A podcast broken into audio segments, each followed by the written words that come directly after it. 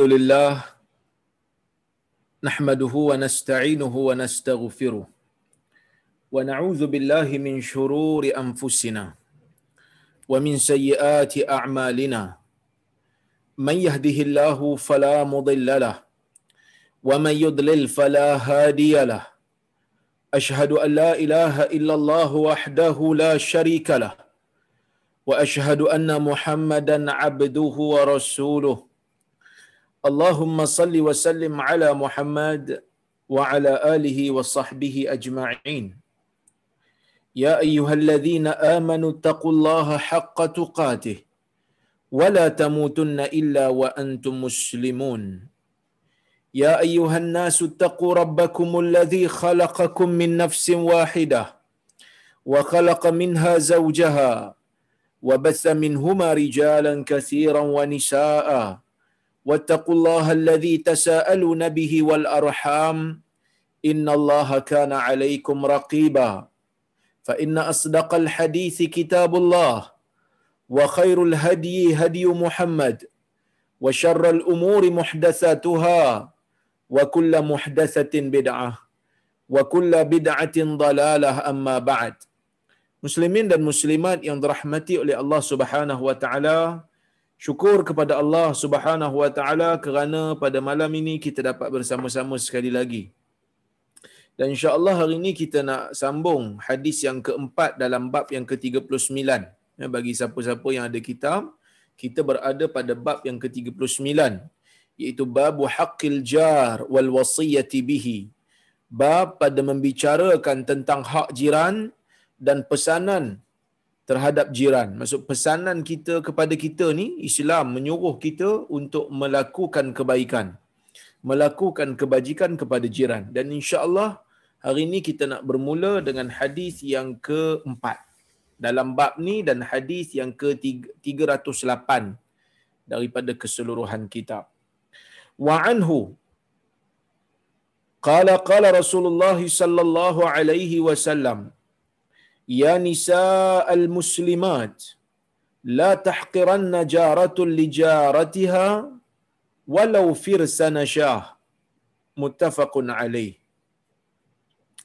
Yang bermaksud daripadanya yakni daripada Abu Hurairah katanya Rasulullah sallallahu alaihi wasallam bersabda ya nisa al-muslimat Wahai orang-orang perempuan daripada kalangan orang-orang muslimat, la tahqiranna jaratun lijariha lijaratiha.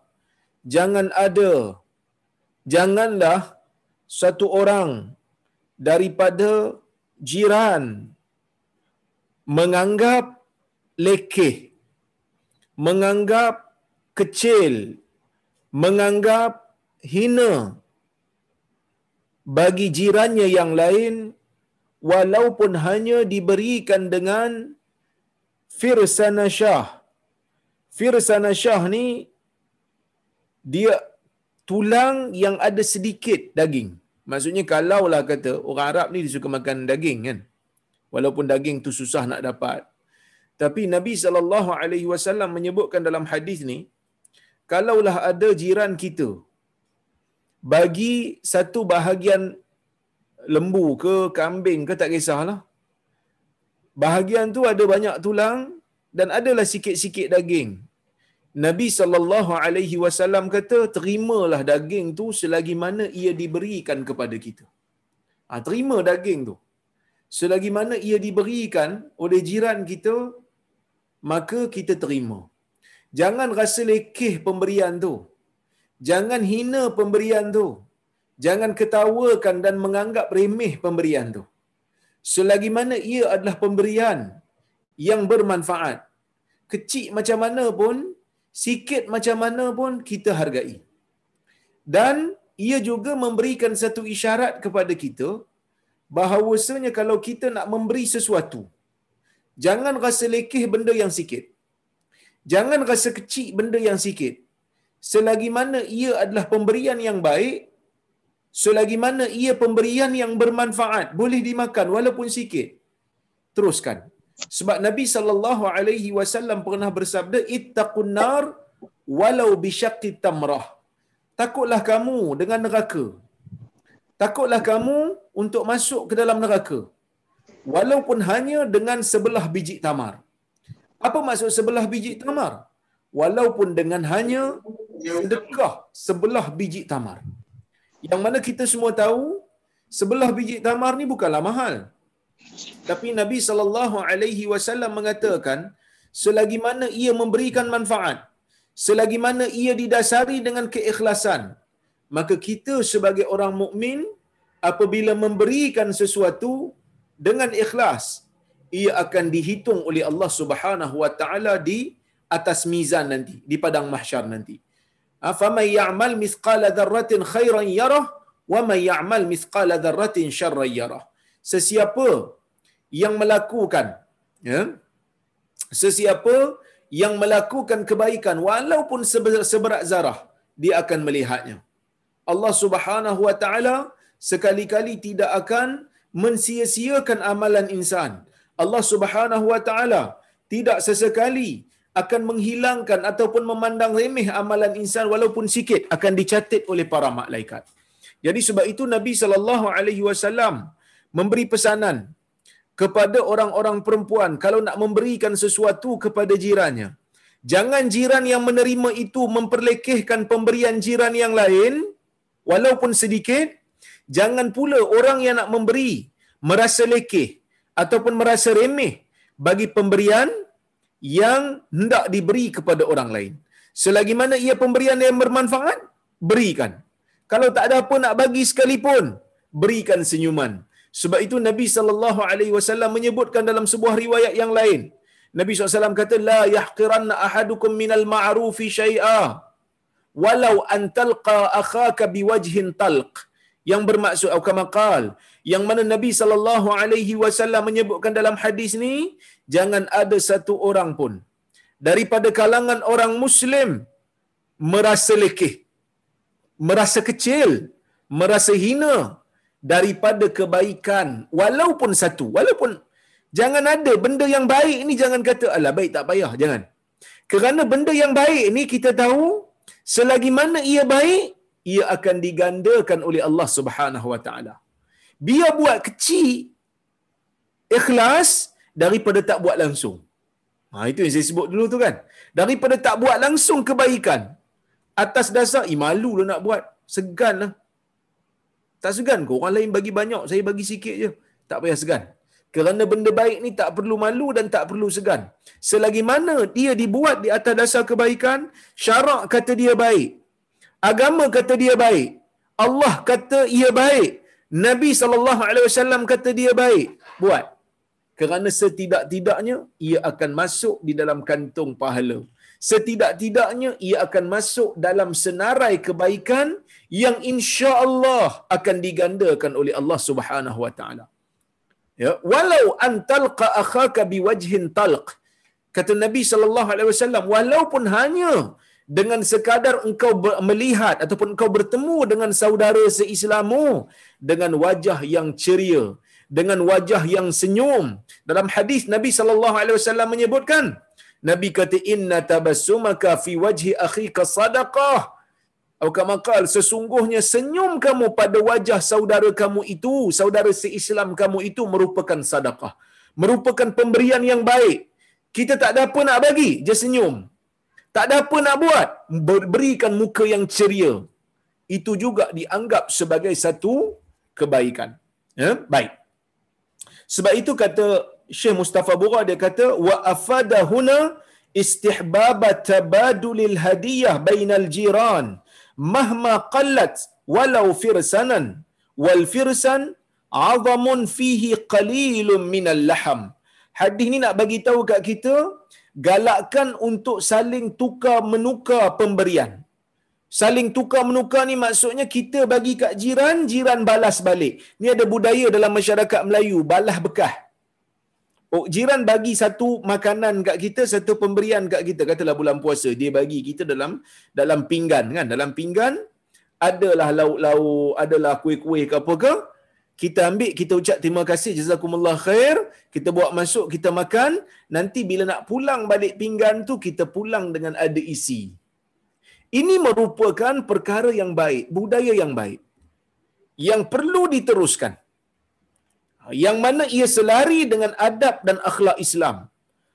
Yang mana Nabi sallallahu alaihi wasallam menyebutkan dalam hadis Nabi kata ya man uh, dalam hadis Nabi SAW menyebutkan man suni'a ilaikum ma'rufa fakafi'u atau kama qala Nabi mengatakan sesiapa ya? Yang uh, man sana'a ilaikum ma'rufan fakafi'u sesiapa yang membuatkan uh, membuat kepada kamu kebaikan dia bagi kepada kamu kebaikan maka kamu balas kebaikan tu. Balas.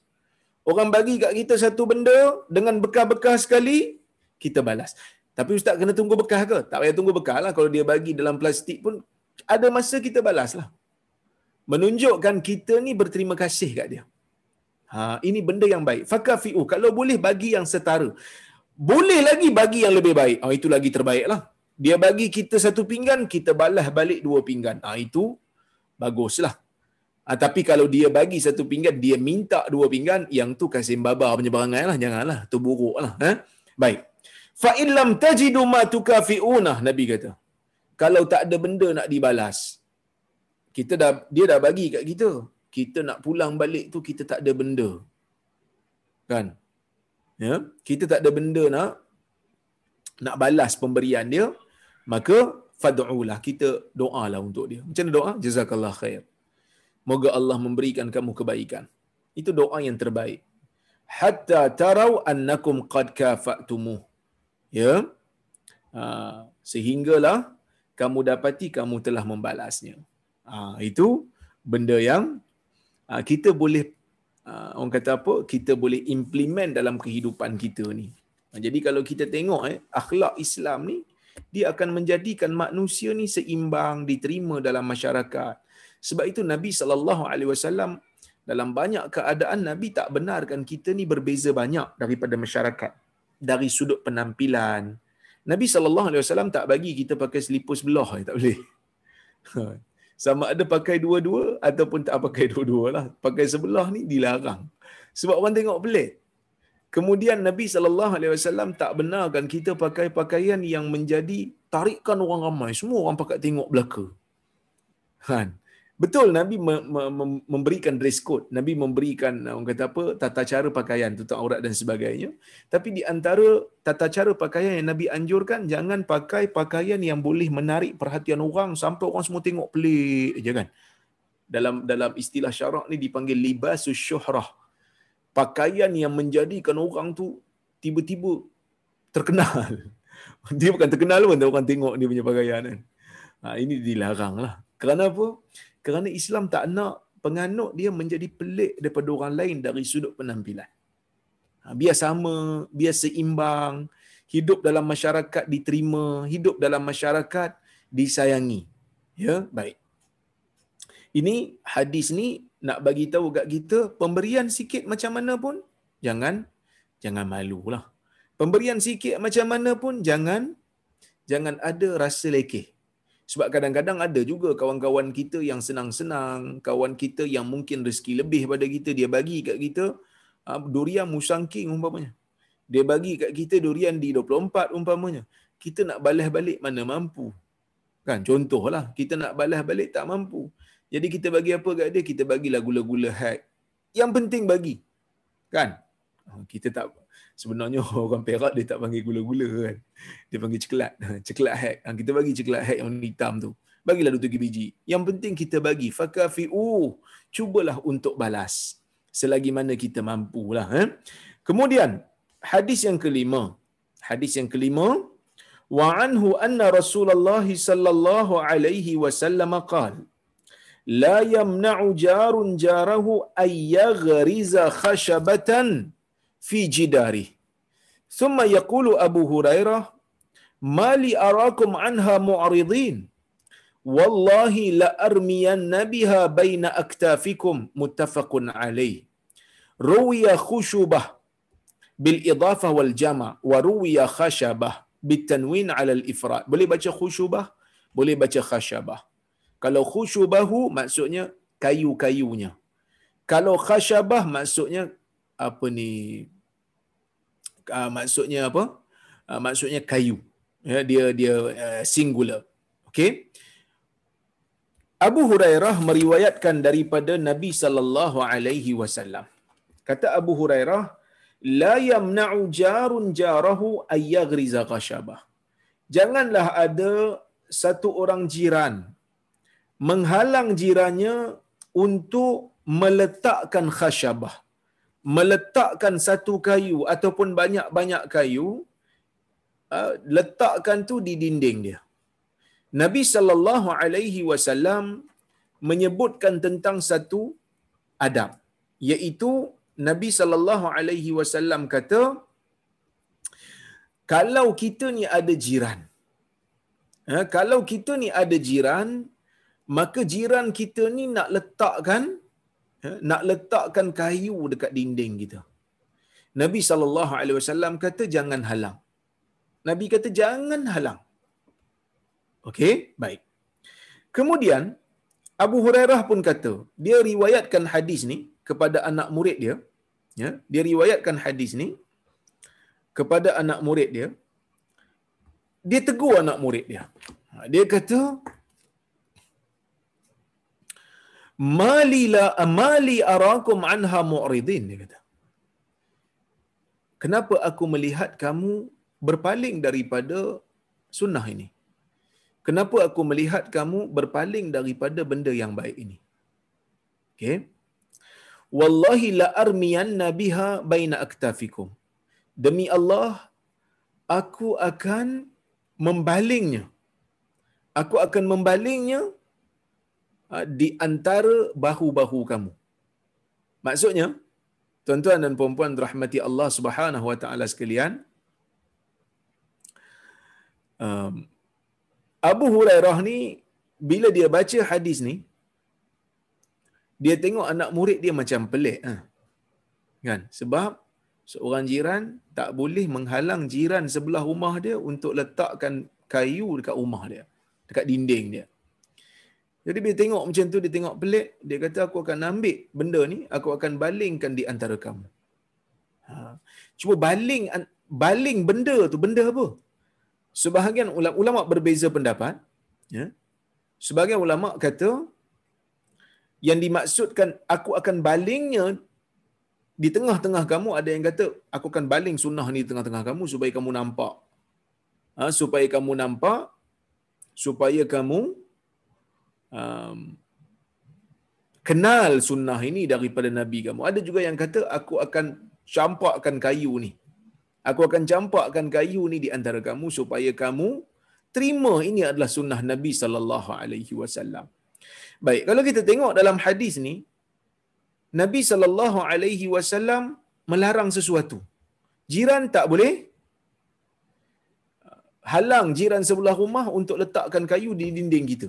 Katalah kita ada jiran, jiran kita nak letakkan kayu dekat dinding rumah kita, boleh ke tak boleh? Dalam hadis ni kata tak boleh. Ya. Ha, dia kata tak boleh halang. Walaupun rumah tu rumah kita. Cuma dalam isu ni kita kena tengok beberapa perkara. Ha, ya. Kena tengok beberapa perkara. Yang pertama dia ada beberapa keadaan. Yang pertama jiran meletakkan kayu yang memudaratkan jirannya yang lain. Contohlah jiran tu dia nak pergi letak kat kita, ya, dia nak pergi letakkan dekat kita kayu yang mana kayu tu boleh memudaratkan rumah kita sendiri. Dia letak kayu yang berat sampai kita kata, "Hai, tumbang kita punya dinding ni." Dalam keadaan ni tak boleh untuk kita benarkan. Kita boleh untuk melarang. Ha, kita boleh untuk melarang dia. Okey? Maksudnya apa tuan-tuan? Maksudnya larangan Nabi ni tak termasuk larangan Nabi untuk kita halang jiran untuk meletakkan kayu di dinding kita ataupun di kawasan rumah kita dikecualikan kalau perbuatan itu boleh memberikan mudarat. Kerana dalam Islam ni mudarat mesti dihilangkan.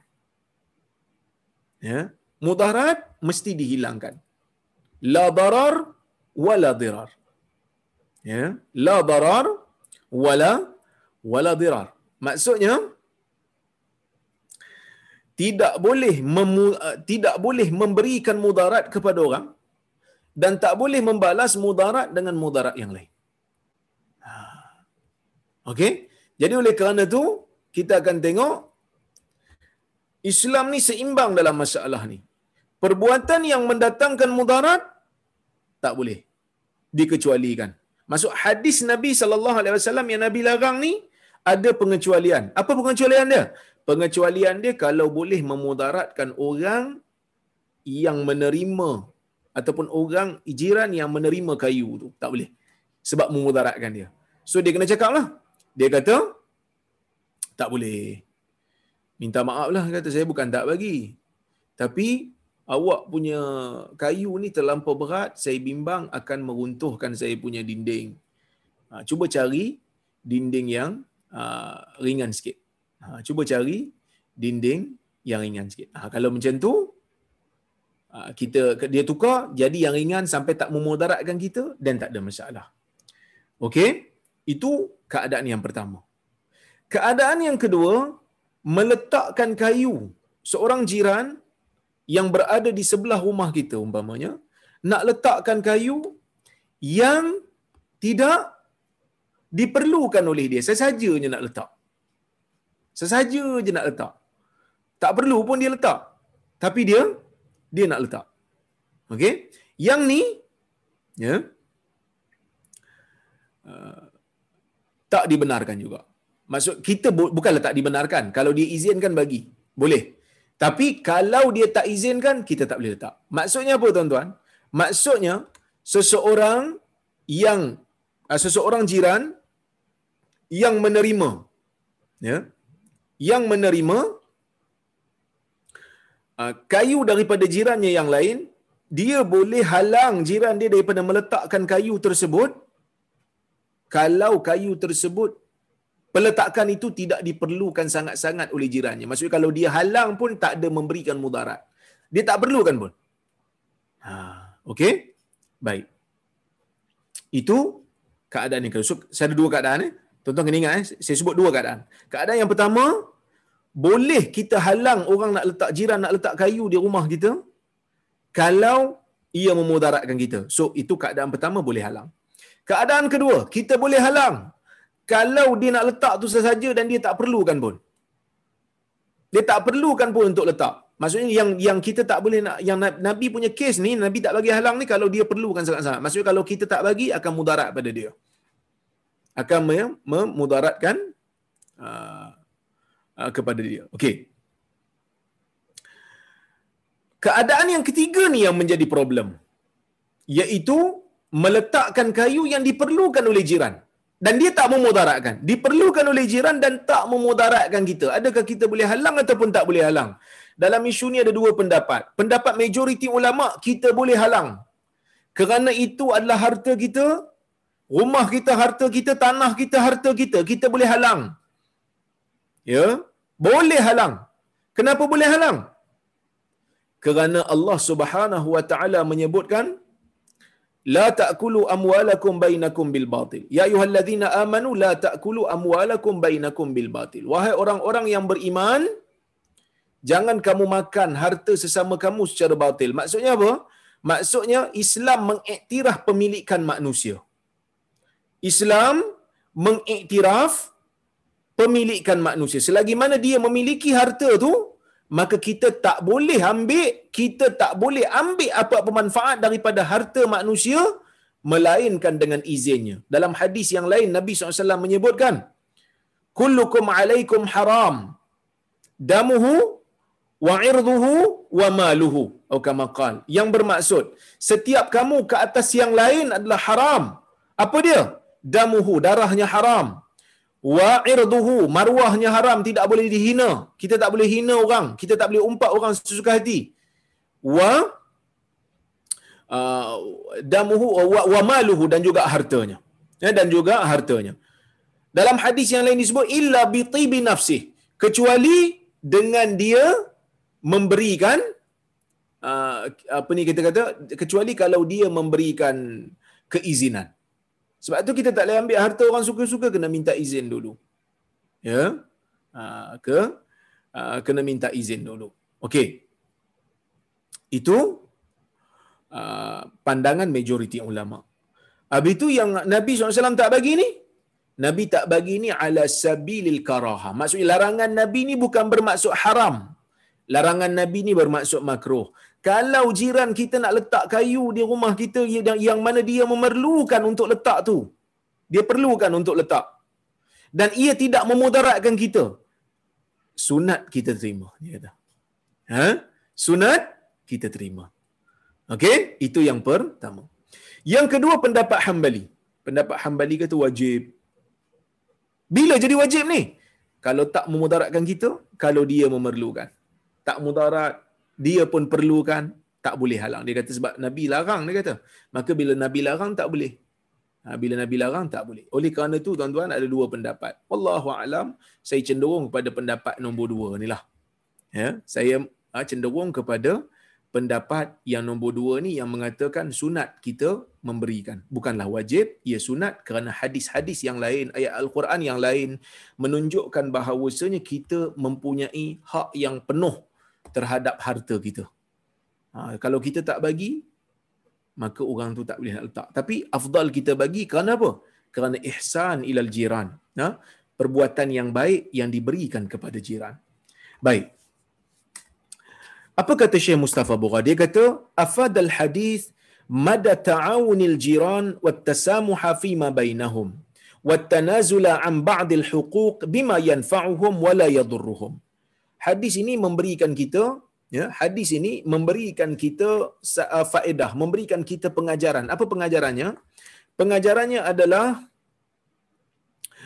uh, apa ni bertolong-tolongan sesama jiran dan bertolak ansur sesama jiran. Jadi biasalah hidup dalam dunia ni kita kena bertolak ansur lah. Tak bolehlah begitu keras, tak bolehlah begitu kedekut. Kerana apa? Kerana kalau orang minta tolong kat kita, kita tolong nanti satu hari kita nak minta tolong kat dia pula. Maka bertolong-tolongan dalam perkara yang baik itu adalah perkara yang yang dituntut dalam agama. Wa ta'awanu 'alal birri wat taqwa wa la ta'awanu 'alal ismi wal 'udwan. Bertolong-tolonglah kamu dalam perkara takwa dan janganlah kamu bertolong-tolongan dalam perkara dosa. Ya, alal birri wa taqwa. Kamu bertolong-tolong dalam perkara kebaikan dan takwa. Kamu jangan bertolong-tolong dalam perkara jahat. Ya, dalam alal ismi wal udwan dalam perkara dosa dan permusuhan. Ya, baik. Kemudian Syekh Mustafa Bura kata apa? Dia kata ba'dil huquq bima yanfa'uhum wala ya, wala yadurruhum. Dan hadis ni juga menggalakkan kita untuk kita ni tanazul untuk kita ni melepaskan hak sikit. Ha, melepaskan sedikit hak-hak kita untuk me- memberikan manfaat kepada jiran kita selagi mana ia tidak memudaratkan kita. Ha, selagi mana tidak memudaratkan kita, maka maka tak ada masalah. Ya, maka tak ada masalah. Kemudian Syekh kata lagi, jar ayyamna ajarahu bi syai'in yanfa'uhu wa la yadurruhu sawa'un kana fil bina aw fi ghairihi min marafiqil hayah. Tidak boleh bagi seorang jiran untuk menghalang jirannya yang lain dengan sesuatu yang memberi manfaat kepada jirannya dan tidak memberi mudarat pada dirinya. Kalau beri mudarat, kita boleh halang. Kalau beri mudarat, kita boleh tak setuju. Tapi kalau tak boleh, tak, tak ada mudarat yang datang, maka tak digalakkan untuk kita halang. Kerana kalau kita halang, ia akan menyebabkan kita akan bermasa muka dengan jiran kita, akan menyebabkan hubungan kita dengan jiran kita tidak begitu baik nanti. Maka kalau boleh, ah, kalau boleh jangan halanglah. Ya, sama ada pada pembinaan ataupun pada selain ah, pada perkara lain daripada perkara yang berkaitan dengan kehidupan. Kemudian hadis ini juga bagi tahu ta'awunal jiran mazhar min madhari min madhahiril ukhuwatil islamiyah wa takafulal mujtama. Hadis ini juga bagi tahu tentang ciri-ciri tolong menolong. Sifat-sifat tolong menolong di antara jiran yang mana ia merupakan salah satu daripada fenomena ukhuwah islamiyah. Ah, ukhuwah islamiyah maksudnya kepersaudaraan Islam yang pernah ditunjukkan di dalam sirah lebih dahsyat daripada apa yang kita dapat bayangkan. Kalau kita tengok bantuan yang diberikan oleh orang Ansar terhadap orang-orang Muhajirin sangat-sangat dahsyat. Bukanlah bermakna orang-orang Ansar tu kaya semua pada waktu tu. Ya, wa yu'thiruna ala anfusihim walau kana bihim khasasah. Allah Subhanahu wa taala menyebutkan jelas di dalam Al-Quran bahawasanya sifat dan ciri-ciri orang Ansar itu ialah membantu saudara muhajirinya. Ya membantu saudara muhajirin walaupun mereka itu berada dalam keadaan kesusahan. Mereka tetap membantu. Ha, mereka tetap membantu walaupun mereka dalam keadaan susah. Ini adalah persaudaraan yang pernah ditunjukkan di dalam Islam. Persaudaraan Islam. Ha, mereka mendahulukan maksudnya bukan hanya sekadar membantu tetapi mendahulukan dalam bantuan. Ha, ini benda yang sangat dahsyat. Kita tengok hadis yang seterusnya, hadis nombor 6 dalam bab ini. Wa anhu anna Rasulullah sallallahu alaihi wasallam qala Man kana yu'minu billahi wal yawmil akhir fala yu'zi jarah. Wa man kana yu'minu billahi wal yawmil akhir falyukrim dhaifah yu'minu billahi wal yawmil akhir falyaqul falyaqul khairan aw liyaskut muttafaqun alaih hadis riwayat Bukhari dan Muslim. Ya. Kita tengok hadis nombor tujuh. Dia sama aja saya huraikan sekali. Wa an Abi Shuraih Al-Khuzai radhiyallahu anhu anna an-nabiy sallallahu alaihi wasallam qal Man kana yu'minu billahi wal yawmil akhir falyuhsin ila jarih yu'minu billahi wal yawmil akhir falyukrim dhaifah wa man kana yu'minu billahi wal yawmil akhir falyaqul khairan aw liyaskut rawahu muslim bihadzal lafaz wa rawal bukhari ba'dahu hadis riwayat bukhari imam bukhari dan juga muslim dengan lafaz yang sedikit berbeza yang mana imam bukhari dan muslim meriwayatkan secara bersama. daripada Abu Hurairah dan juga daripada Abi Abi Shuraih Al-Khuzai. Baik. Nabi sallallahu alaihi wasallam dalam ayat ni Nabi kata man kana yu'minu billahi wal yaumil akhir. Nabi kata sesiapa yang beriman kepada Allah, sesiapa yang beriman kepada hari akhirat. Nabi ikatkan perbuatan ini dengan keimanan kepada Allah dan keimanan kepada akhirat. Nabi kata, Nabi nak sebut satu benda baik. Nabi nak galakkan satu benda baik. Jadi Nabi sallallahu alaihi wasallam menyebutkan, Nabi kata, sesiapa yang beriman kepada Allah, ya, sesiapa yang beriman kepada Allah, sesiapa yang beriman kepada hari akhirat maka hendaklah dia ni memuliakan ya memuliakan tetamu. Ataupun dalam riwayat yang lain disebut uh, buat baik kepada jiran. Dalam riwayat Abu Shuraih dia kata falyuhsin ila jarih. Buatlah kebaikan kepada jirannya. Buatlah kebaikan kepada jirannya. Begitu juga dalam riwayat yang pertama tadi fala yu'zi jarah. Jangan menyakiti jiran. Kenapa Nabi sallallahu alaihi wasallam mengaitkan dengan keimanan kepada Allah dan juga hari akhirat? Kerana ada dua benda. Yang pertama, Nabi sallallahu alaihi wasallam nak memberitahu. Ya, Nabi sallallahu alaihi wasallam nak memberitahu kepada kita bahawasanya keimanan itu yang akan menyebabkan amalan-amalan baik kita diterima dan dihitung di padang mahsyar. Seperti mana yang telah saya huraikan dalam kuliah yang lepas. Ni Nabi sebut benda-benda baik ni. Nabi sebut akhlak yang baik. Buat baik pada jiran, memuliakan tetamu. Semua ni benda baik tuan-tuan. Jadi benda baik ni nak jadikan dia baik dan nak jadikan dia dikira sebagai pahala, keimanan kepada Allah kena mantap dan beriman kepada hari akhirat. Eh kenapa kena beriman dengan hari akhirat? Bukankah kalau beriman kepada Allah automatik akan beriman kepada akhirat? Ya betul. Tetapi beriman kepada Allah ni Nabi sebut secara spesifik dan keimanan kepada hari akhirat Nabi sebut secara spesifik kerana benda-benda baik yang kita buat ni kadang-kadang kita tak dapat pun dia punya balasan. Buat baik kepada jiran, kadang-kadang jiran tak balas. Buat baik kepada tetamu, kadang-kadang tetamu yang kita pernah uh, layan dia sebagai tamu bila kita pergi rumah dia pula dia tak layan kita pun umpamanya kan jadi benda-benda baik ini ada kalanya mendapat balasan tetapi tidak semestinya. Maksud tidak ada jaminan untuk kita mendapat balasan daripada manusia. Maka sebab itu Nabi ikatkan dengan keimanan kepada akhirat. Kamu buat benda ni, kamu beriman kepada Allah, kamu beriman kepada akhirat. Kalau kamu tak dapat balasan pun dalam dunia, kamu tidak akan menjadi masalah. Kamu tidak akan rasa kecil hati kerana kamu buat ni sebab kamu nakkan balasan di hari akhirat yang berlipat kali ganda yang ganjarannya lebih dahsyat. Maka sebab tu kamu tak pernah fikir, kamu tak pernah pening pun pasal ganjaran daripada manusia. Kan? Ha, contohnya, ada seorang ulama salaf, saya lupa nama dia. Kalau tak silap saya Fudail bin Iyad ke ataupun Sufyan Sauri, dia kata apa? Dia kata kalau kamu nak hitung keikhlasan kamu di sisi Allah, apabila kamu buat sesuatu kebaikan, sama ada orang puji ataupun orang keji, maka di sisi kamu perasaannya sama.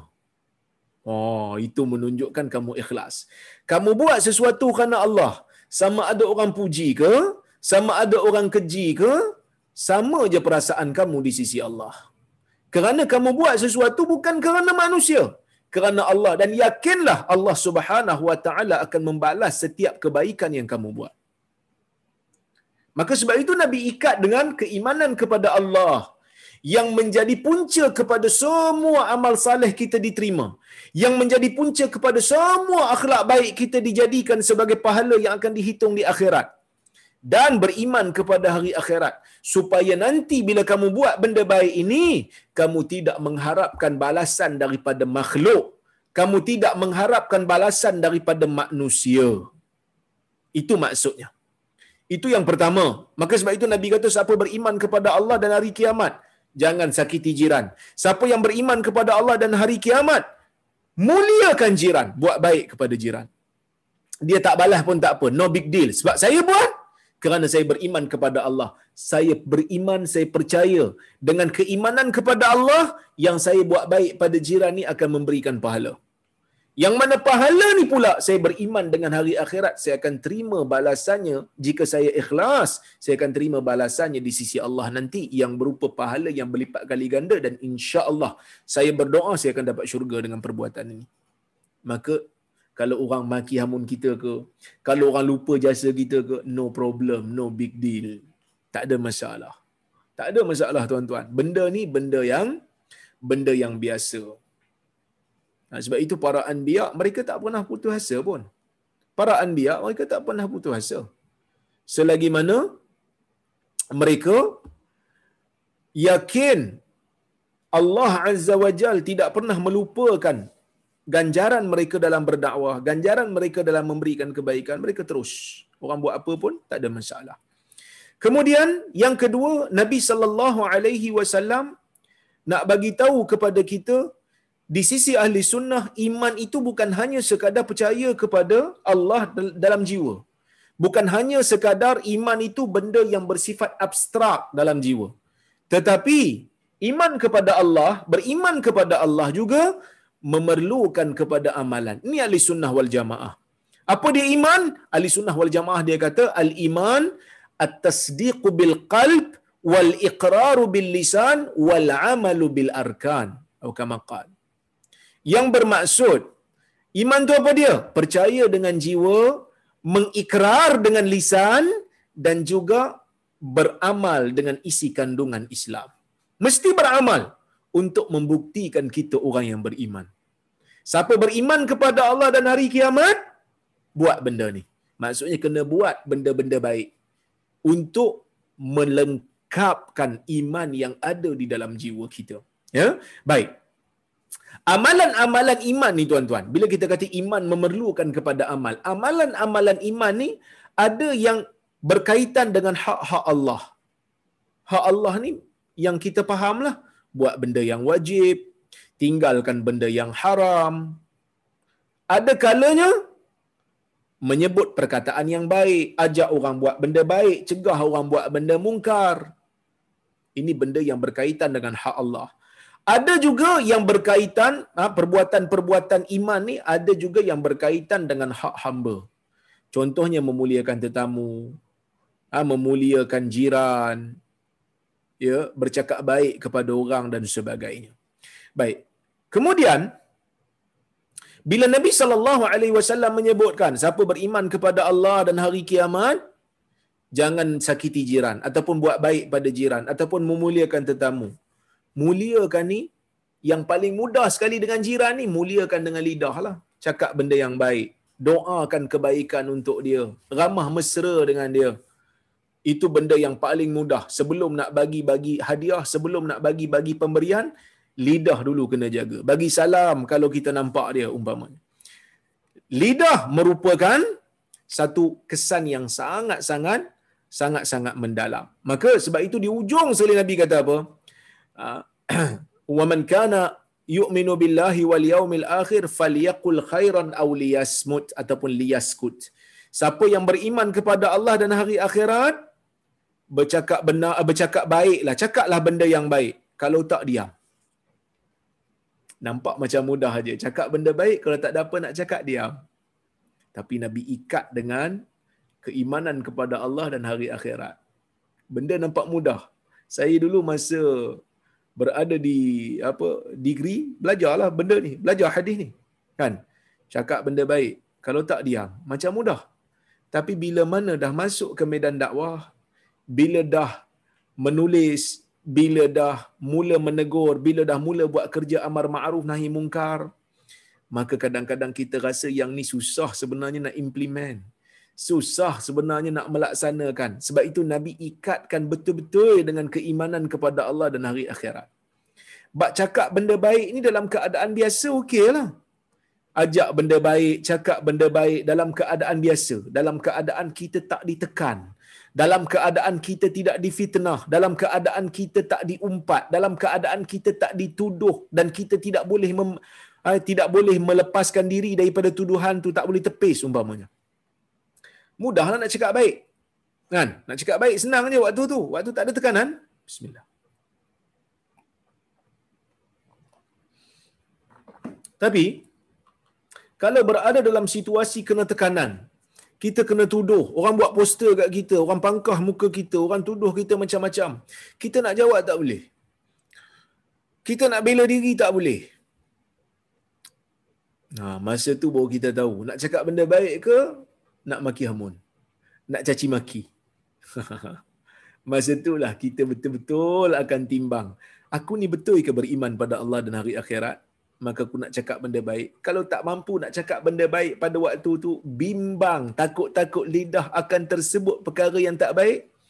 Faliyasmut. Auliyasmut. Diam. Auliyaskut. Diam. Kenapa tuan-tuan? Kerana lidah ni kesan dia besar. Kadang-kadang kita tak sangka kita keluarkan perkataan yang boleh menjahannamkan kita masuk ke dalam neraka jahanam. Sebab tu Nabi suruh jaga lidah ni betul-betul. Nak cakap apa fikir dulu. Nak cakap apa hitung dulu. Kebaikan ke keburukan. Dalam hadis riwayat al-Imam al-Bukhari, Nabi sallallahu alaihi wasallam menyebutkan Nabi kata inna rajul la yatakallam bil kalimah min ridwanillah la yalqa la yulqi laha bala yarfa'u Allahu biha darajat wa innal 'abd la yatakallam bil kalimah min sakhatillah la yulqi laha bala yahwi biha fi jahannam. Hadis riwayat al Imam al Bukhari yang bermaksud seorang lelaki lelaki ni maksud individu lah seorang individu mungkin bercakap dengan satu kalimah daripada keredaan Allah. Benda yang Allah Taala suka la yulqilaha bala. Yang mana dia ni cakap benda tu mungkin dia tak fikir pun benda tu kebaikan yang besar. Yarfa'ullahu ya, yarfa'ullahu biha darajat. Allah Subhanahu wa taala akan angkat darjat dia dengan perkataan yang disebut tu. Perkataan yang disebut tu perkataan yang Allah Taala suka. Dia tak rasa pun besar perkataan tu tapi Allah Taala suka. Allah Taala angkat darjat dia. Ya? Baik. Wa innal 'abd la yatakallam bil kalimah min saqatillah kan dan ada seorang hamba pula mungkin bercakap dengan satu kalimah. Min saqatillah min saqatillah ni termasuk uh, murka Allah. Yang yang mana perkataan tu termasuklah mur- murka Allah. La yulqi laha bala. Dia tak rasa pun perkataan tu bahaya. Yahwi biha fi jahannam. Tapi dengan perkataan itulah dia akan menjerumuskan diri dia masuk ke dalam neraka jahanam Ha, sebab tu perkataan ni sangat-sangat bahaya dan termasuk dalam perkataan juga ialah tulisan. Sekarang ni tulisan lah dekat media sosial. Kita mungkin boleh menyorok di balik fake account. Kita mungkin boleh menyorok di balik ya, profil-profil yang disembunyikan tak tahu siapa. Tapi semua itu akan dicatat oleh malaikat. Ha, jadi sebab tu hati-hati tuan-tuan. Ya? Baik. Sebab itu Nabi wasallam menyebutkan bercakaplah yang baik ataupun diam. Ia merupakan satu arahan untuk bercakap baik ataupun diam kalau tak ada benda baik nak cakap. Sebelum cakap fikir baik ke tak baik? Tak baik ni, diam. kalau baik baru cakap. Ini menunjukkan bahawasanya tidak ada satu perkataan pun ya yang boleh sama untuk uh, tidak boleh sama darjatnya dengan kebaikan. Kalau tak ada diam. Yang mana kalam ini sama ada baik maka disuruh untuk cakap ataupun tak baik maka elok diam. Sebab itu Umar radhiyallahu anhu dia kata apa? Man kasura kalamuhu kasura saqatuh. Wa man kasura saqatuh kasurat dhunubuh. Wa man kasurat dhunubuh kanatin naru awla bih. Walaupun sanad dia dhaif tapi kita boleh ambil Ha, sebab dia dhaif ringan kita boleh ambil dalam fadail amal. Kata Umar, sesiapa yang kalamnya banyak, sesiapa yang banyak cakapnya, maka banyak jatuhnya. Banyak jatuh ni banyak silap. Sesiapa yang banyak silapnya, banyak salahnya, maka banyak dosanya. Siapa yang banyak dosanya, neraka lah tempat dia. Kan saya selalu pesan lah pada student saya master dan PhD ni, saya kata, kalau boleh tulis tesis ni jangan banyak-banyak kalau dia kata berapa ratus muka surat, kita follow yang tu je. Jangan banyak-banyak. Lagi banyak tulis, lagi banyak boleh salah. Sama jugalah macam dalam perkataan kita yang bercakap ni, lagi banyak kita cakap, maka lagi banyak kemungkinan untuk salah. Ha, sebab itu Nabi saw tidak membenarkan kita cakap banyak. Ya? Muhammad bin Ajlan, seorang ulama, hadis dia kata apa? Innamal kalam arba'. Kalam ni ada empat jenis dia kata. Antazkurallah wa taqra al-Quran wa tas'al an ilm fatujizu bihi au sorry fatukhbiru bihi au takallam fi ma ya'nik min amri dunyak. Dia kata kalam yang bagus ni, kalam yang tak salah ni yang boleh bercakap empat benda. Dia kata pertama kau zikir pada Allah. Yang kedua kau baca Quran. Yang ketiga engkau tanya tentang ilmu. Wa tas'al ilm fatukhbar bihi. Kau tanya tentang ilmu dan kau diberitahu uh, ilmu tersebut yang kau tanya au tatakallam fima au tukallim fima ya'nik min amri dunia. Cakap dalam isu dunia yang ada engkau ada kepentingan tentang. Yang tak ada kepentingan, yang tak perlu ambil tahu, tak ambil tahu. Kan? Ha, tak perlu ambil tahu lah. Kalau kita, kita tak tahu, janganlah kita berteka-teka dalam meneka dalam kesamaran. Tak payahlah. Kan? Ha, tak payah. Ya? Baik. Kemudian tuan-tuan dan puan-puan rahmati Allah Subhanahu wa taala sekalian.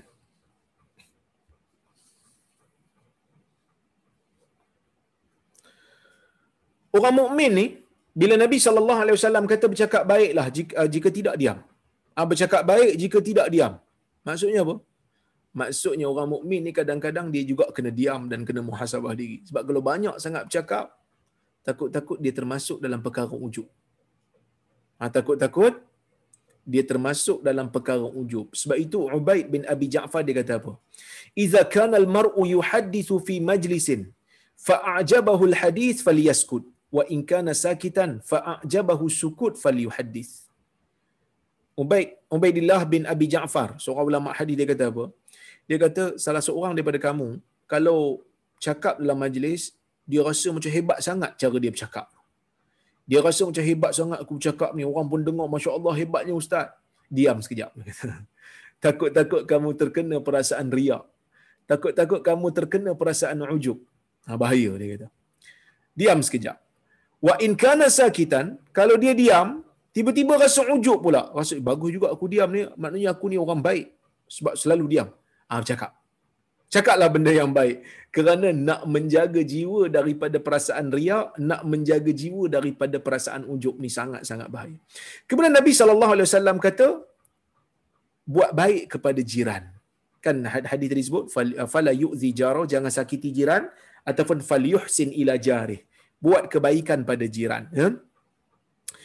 Tuan-tuan dan puan-puan rahmati Allah Subhanahu wa taala sekalian, buat baik kepada jiran ni saya telah pun huraikan ya dalam uh, kuliah-kuliah yang lepas ya, dalam kuliah-kuliah yang lepas. Kemudian uh, Nabi SAW juga menyebutkan fal yukrim dhaifah. Buat membuat benda yang mulia ataupun muliakan tetamu. Tetamu ni benda yang sangat-sangat dimuliakan dalam Islam yang mana muliakan dalam uh, memuliakan tetamu ni Nabi sallallahu alaihi wasallam sendiri buat. Sebelum daripada Nabi jadi nabi, sebelum daripada nabi ni dilantik menjadi rasul di Gua Hira tu Nabi dah muliakan tetamu dah. Ini dirakamkan dalam hadis riwayat Al-Imam Al-Bukhari daripada Aisyah radhiyallahu anha. Yang mana uh, Khadijah bila Nabi sampai je dekat rumah Nabi kata zammiluni zammiluni. Nabi dah kena peluk dengan Jibril dekat atas Gua Hira.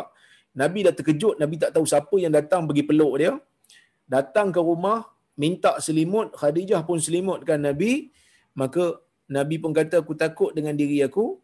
Kemudian Nabi cerita kepada Khadijah apa yang sedang berlaku. Apa yang telah berlaku. Apa Khadijah kata kat Nabi? Khadijah kata, Kalla wallahi la yukhzikallahu abada, fa innaka la tasilur rahim, wa tahmilul kal, wa taksibul ma'dum, wa taqrid dhaif ya tu'inu ala nawaibil haq yang bermaksud tidak demi Allah sesungguhnya Allah sekali-kali tidak akan mensia-siakan kamu ataupun mengecewakan kamu kerana engkau sentiasa menghubungkan hubungan silaturahim engkau sentiasa menanggung bebanan. Engkau sentiasa menanggung bebanan tanggung orang susah ya wa taksibul ma'dum engkau sentiasa berikan orang lain benda yang orang lain tak boleh dapat. Kau berikan sesuatu yang sangat istimewa sampai orang lain tak boleh bagi benda yang sama. Apa yang kau bagi? Wa taqrid dhaif engkau sentiasa memuliakan tetamu. Nabi sallallahu alaihi wasallam muliakan tetamu. Kenapa Nabi ini memuliakan tetamu walaupun sebelum dia jadi Nabi? Kerana Nabi mengikut ajaran Nabi Allah Ibrahim Nabi Ibrahim kita baca dalam Quran bagaimana dia sangat-sangat memuliakan tetamu. Ha, sampai Nabi Ibrahim ni sanggup sembelih daging semata-mata untuk memberikan tetamu yang datang ke rumah dia. Ha, malaikat yang datang ke rumah dia diberikan diberikan daging, dia sembelihkan daging. Jadi kita juga memuliakan tetamu, diminta untuk memuliakan tetamu. Yang mana muliakan tetamu merupakan adab yang turun temurun daripada zaman Nabi terdahulu sampailah kepada Islam. Ini menunjukkan bahawasanya Islam bukan hanya suruh kita menjaga hubungan dengan Allah Subhanahu Wa Taala semata-mata, tetapi Islam suruh kita ni menjaga hubungan sesama manusia. Ha, kerana memuliakan tetamu diterima oleh akal yang sejahtera, bukan hanya oleh manusia yang beragama Islam, termasuk juga orang bukan Islam. Tetamu itu layak untuk dimuliakan tetamu tu layak untuk dihormati, tetamu tu layak untuk diberi makan dan ini merupakan perkara yang dikongsi, values yang dikongsi bersama oleh manusia sejagat. Maka malanglah orang Islam. Ha, kalau mereka ada hadis yang suruh umat dia muliakan tetamu, tiba-tiba dia tak muliakan tetamu. Tiba-tiba dia buat benda tak elok pada tetamu. Tak bagus. Tak bagus dan tak elok. Sepatutnya orang Islam kena champion bak tetamu ni. Sepatutnya orang Islam kena cemerlang bak layan tetamu ni. Kerana ada hadis yang menyuruh dia buat. Nabi dia pun memuliakan tetamu. Sebelum terima wahyu lagi. Nabi kita telah menunjukkan contoh teladan yang baik yang sepatutnya kita buat. Layan tetamu dengan baik. Wallahu subhanahu wa ta'ala alamu bisawab. Saya rasa cukuplah sekadar tu untuk malam ini. InsyaAllah jika ada kesempatan yang lain kita bertemu lagi. Ya, insya-Allah saya tengok kalau kalau ada soalan ataupun komentar ataupun kritikan saya alu-alukan. Assalamualaikum warahmatullahi wabarakatuh. Uh, Dr. Waalaikumsalam warahmatullahi wabarakatuh. Harap kita semua jauh dari semua penyakit yang berbahaya dan memalukan seperti COVID-19. Insya-Allah amin ya rab. Doktor tumpang tanya, ada makcik saya dia suka beri petua pelik. Contoh letak garam dalam bilik untuk halau jin. Katanya ikhtiar macam mana ia nak respon pada orang yang suka jual nama ikhtiar ilmu Allah itu luas untuk ajar benda-benda pelik. Saya tahu ia salah pasal lawan sunatullah tapi tak tahu nak hujah. Betul lah tu. Kadang-kadang kita pun pening. Dengan macam-macam dia punya petua kan. Pertama sekali, ikhtiar bila kita nak berikhtiar pastikan ikhtiar itu ikhtiar yang ada kemungkinan manfaat kalau tak ada kemungkinan manfaat ataupun tak diketahui manfaat kita pun tak buat atas nama ikhtiar kerana ikhtiar dalam perkara yang tidak bermanfaat ataupun ikhtiar dalam perkara yang tak diketahui manfaat ialah satu perkara yang membodohkan akal. Contoh, kita pergi ambil pancing, pergi letak umpan, kemudian kita pergi memancing. Dengan harapan nak dapatkan ikan. Tapi kita pancing dekat lopak. Baru lepas hujan nampak lopak tepi jalan, kita mancing kat situ. Bila orang tanya kau buat apa ni Pak Cik? Pak Cik dah buat apa ni Pak Cik? Saya mancing. Mana tahu dapat ikan. Ada ke ikan dalam ni Pak Cik? Tak tahulah yang penting ikhtiar. Orang kata kita tak apa nak cerdik lah. nak nak pergi tangkap ikan, pergi tempat yang ada ikan lah. Lopak ikan, uh, lopak uh, mana ada ikan. Jadi, kalaulah kata uh, kita nak buat sesuatu atas nama ikhtiar pastikan manfaatnya itu telah pun kita ketahui. Manfaatnya itu telah pun kita percaya akan dapat. Boleh jadi dapat boleh jadi tak dapat tapi kemungkinan dapat tu ada. Kan? Yang ni kita pun tak tahu. Siapa nak pergi letak garam pula kat keliling rumah? Kita pun tak tahu. Kan? Ha, kita tak tahu. Jadi Uh, orang kata apa, kuman ni betul ke dia tak suka dengan garam? Kena ada kajian lah. Kalau tak, kita membazir lah. Garam boleh makan, kita membazir. Membazir Tuhan tak suka. Ha, itu benda yang kita kena tahu. Ha? Ha, benda yang kita boleh cakap kat dia lah. Ya? Baik.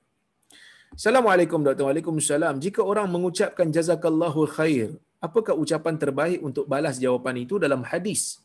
Memang disebutkan kita ni digalakkan untuk mengucapkan jazakallahu khair apabila orang berikan kebaikan kepada kita. Nabi sebut dalam hadis faqad ablagha fis sana. Nabi suruh balas dulu pemberian dia tapi kalau tak mampu nak balas pada ketika itu sebutkan jazakallah khair. Moga Allah membalaskan kamu dengan kebaikan. Apa nak balas? Dalam hadis Ibn Hibban, Nabi SAW menyebutkan nak balas dia wa antum fajazakumullahu khairan. Kita kita dia, kita sebut kat dia jazakallahu khair dia pula sebut kat kita wa antum fajazakumullahu khairan. Dan kamu juga moga Allah merahmat uh, moga Allah memberikan ataupun membalaskan kamu dengan kebaikan juga. Ya? Itu cara cara jawablah boleh juga wa anta fajazakallahu khairan. Boleh juga.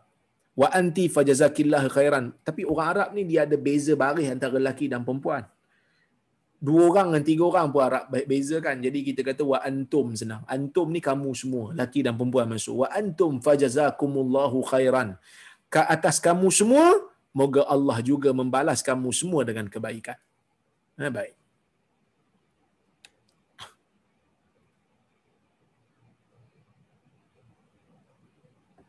Bolehkah kita lihat begini? Semua amalan kebaikan tidak ada maknanya jika kita tidak beriman. Ya.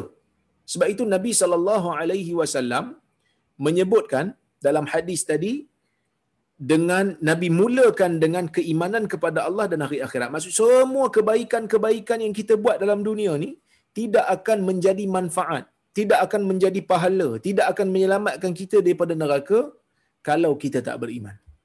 Selagi mana kita tak beriman, maka selagi itulah semua amal baik kita menjadi haba'an manthura kan? Ha, menjadi amalan yang tidak diterima di sisi Allah.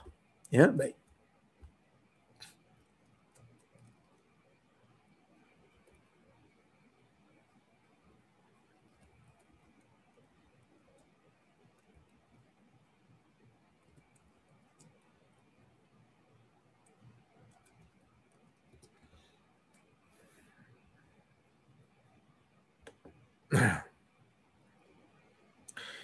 zaman sekarang ni orang sakitkan hati orang pakai tangan iaitu komen negatif. Ya termasuk.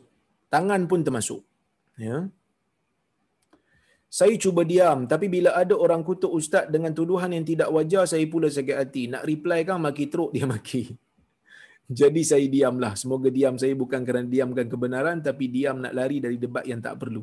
Ha, Nabi saw menyebutkan dalam hadis Allah Subhanahu wa taala akan membina rumah dalam syurga liman tarakal mira walau kana muhiqqan sesiapa yang meninggalkan perdebatan yang sia-sia walaupun dia berada di pihak yang benar ya ha, jadi kalau kita berada di pihak yang benar kita tengok perdebatan tu sia-sia, tak bawa ke mana pun. Ha, tak bawa ke mana pun, maka kita tinggalkan dan kita sabar. Betul kan kadang kita ah, kita geram, ya, kita geram, maka kita diam kerana kita kata hmm, kalau aku layan pun tak ada tak ada apa? Tak ada faedah ni, maka insya-Allah dengan kesabaran itu Allah Subhanahu Wa Taala akan memberikan balasan yang baik insya-Allah.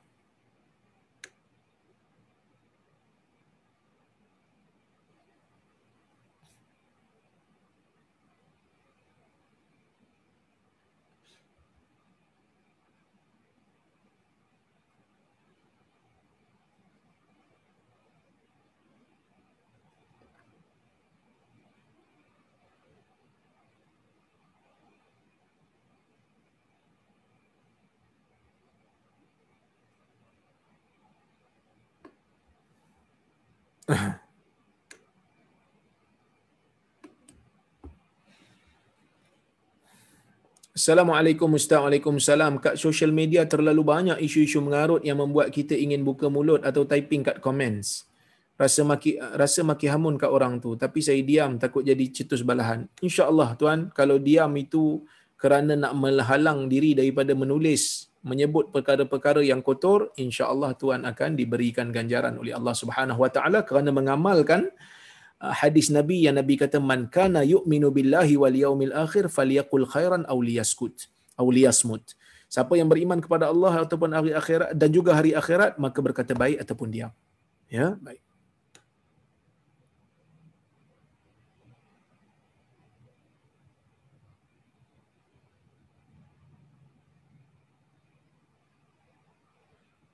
Salam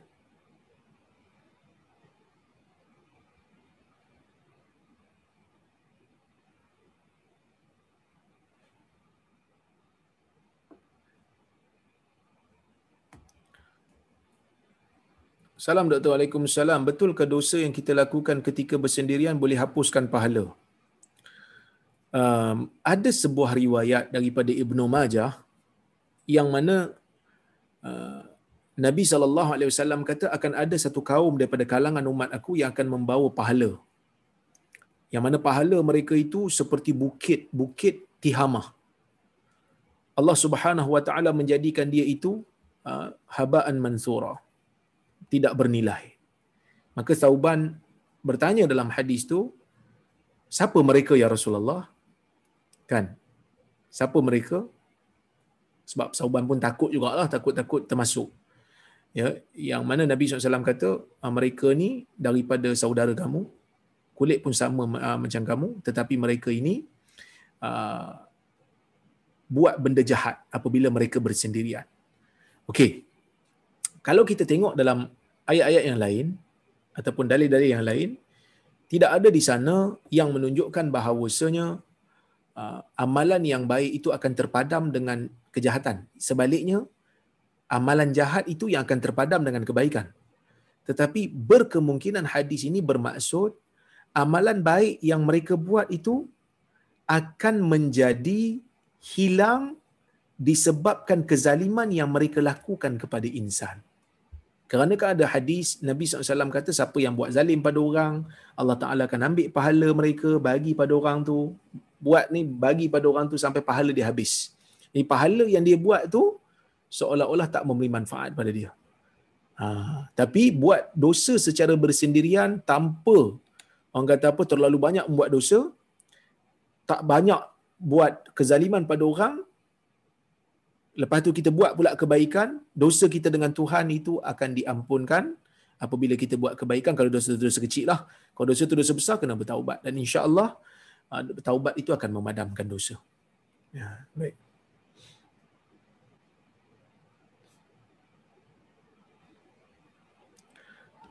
Salam Doktor Waalaikumsalam. Zaman ni jiran pun akan telefon dulu sebelum nak jenguk rumah kita. Boleh tak kita kata jangan datang pasal kita sibuk? Memang sibuk masa tu. Ha, kalau kita memang sibuk tak ada masalah. Ha, boleh. Untuk kita bagi tahu, datang petang sikit boleh tak? Saya tengah sibuk sekarang ni. Saya pun selalu bila ada orang nak datang rumah, saya akan bagi tahu saya ada kuliah malam ni tak boleh datang. Ha, saya tengah baca buku. Mungkin lepas ni ataupun pukul 5, pukul 6 begitu. Boleh, tak ada masalah. Ha, itu termasuk dalam perkara keuzuran yang kita diberikan keuzuran. Ya, baik.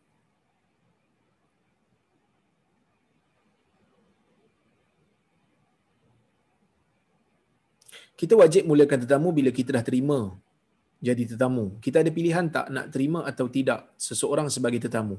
Kalau zaman dulu, ya, kalau katalah kita tak terima, menyebabkan dia mudarat, maka pada waktu tu kita wajib terima. Tetapi zaman sekarang ni, di mana pilihan dah banyak, ha, maka pada masa tu ada pilihan lah. Kerana ulama beza pendapat ni, memuliakan tetamu ni adakah wajib ataupun tidak. Majoriti ulama kata sunat. Ha, majoriti ulama kata sunat. Tetapi kalau kita tak terima menyebabkan dia mudarat. Zaman dulu kan, duduk padang pasir, hotel pun tak ada, motel pun tak ada, ah, homestay pun tak ada, menyebabkan dia jadi mudarat. Mungkin dia di colek ataupun dia dirompak oleh apa ni perompak padang pasir, maka dalam keadaan tu kita wajib terima kalau kita mampu. Kalau zaman sekarang ni lebih lebih luas lah insya-Allah.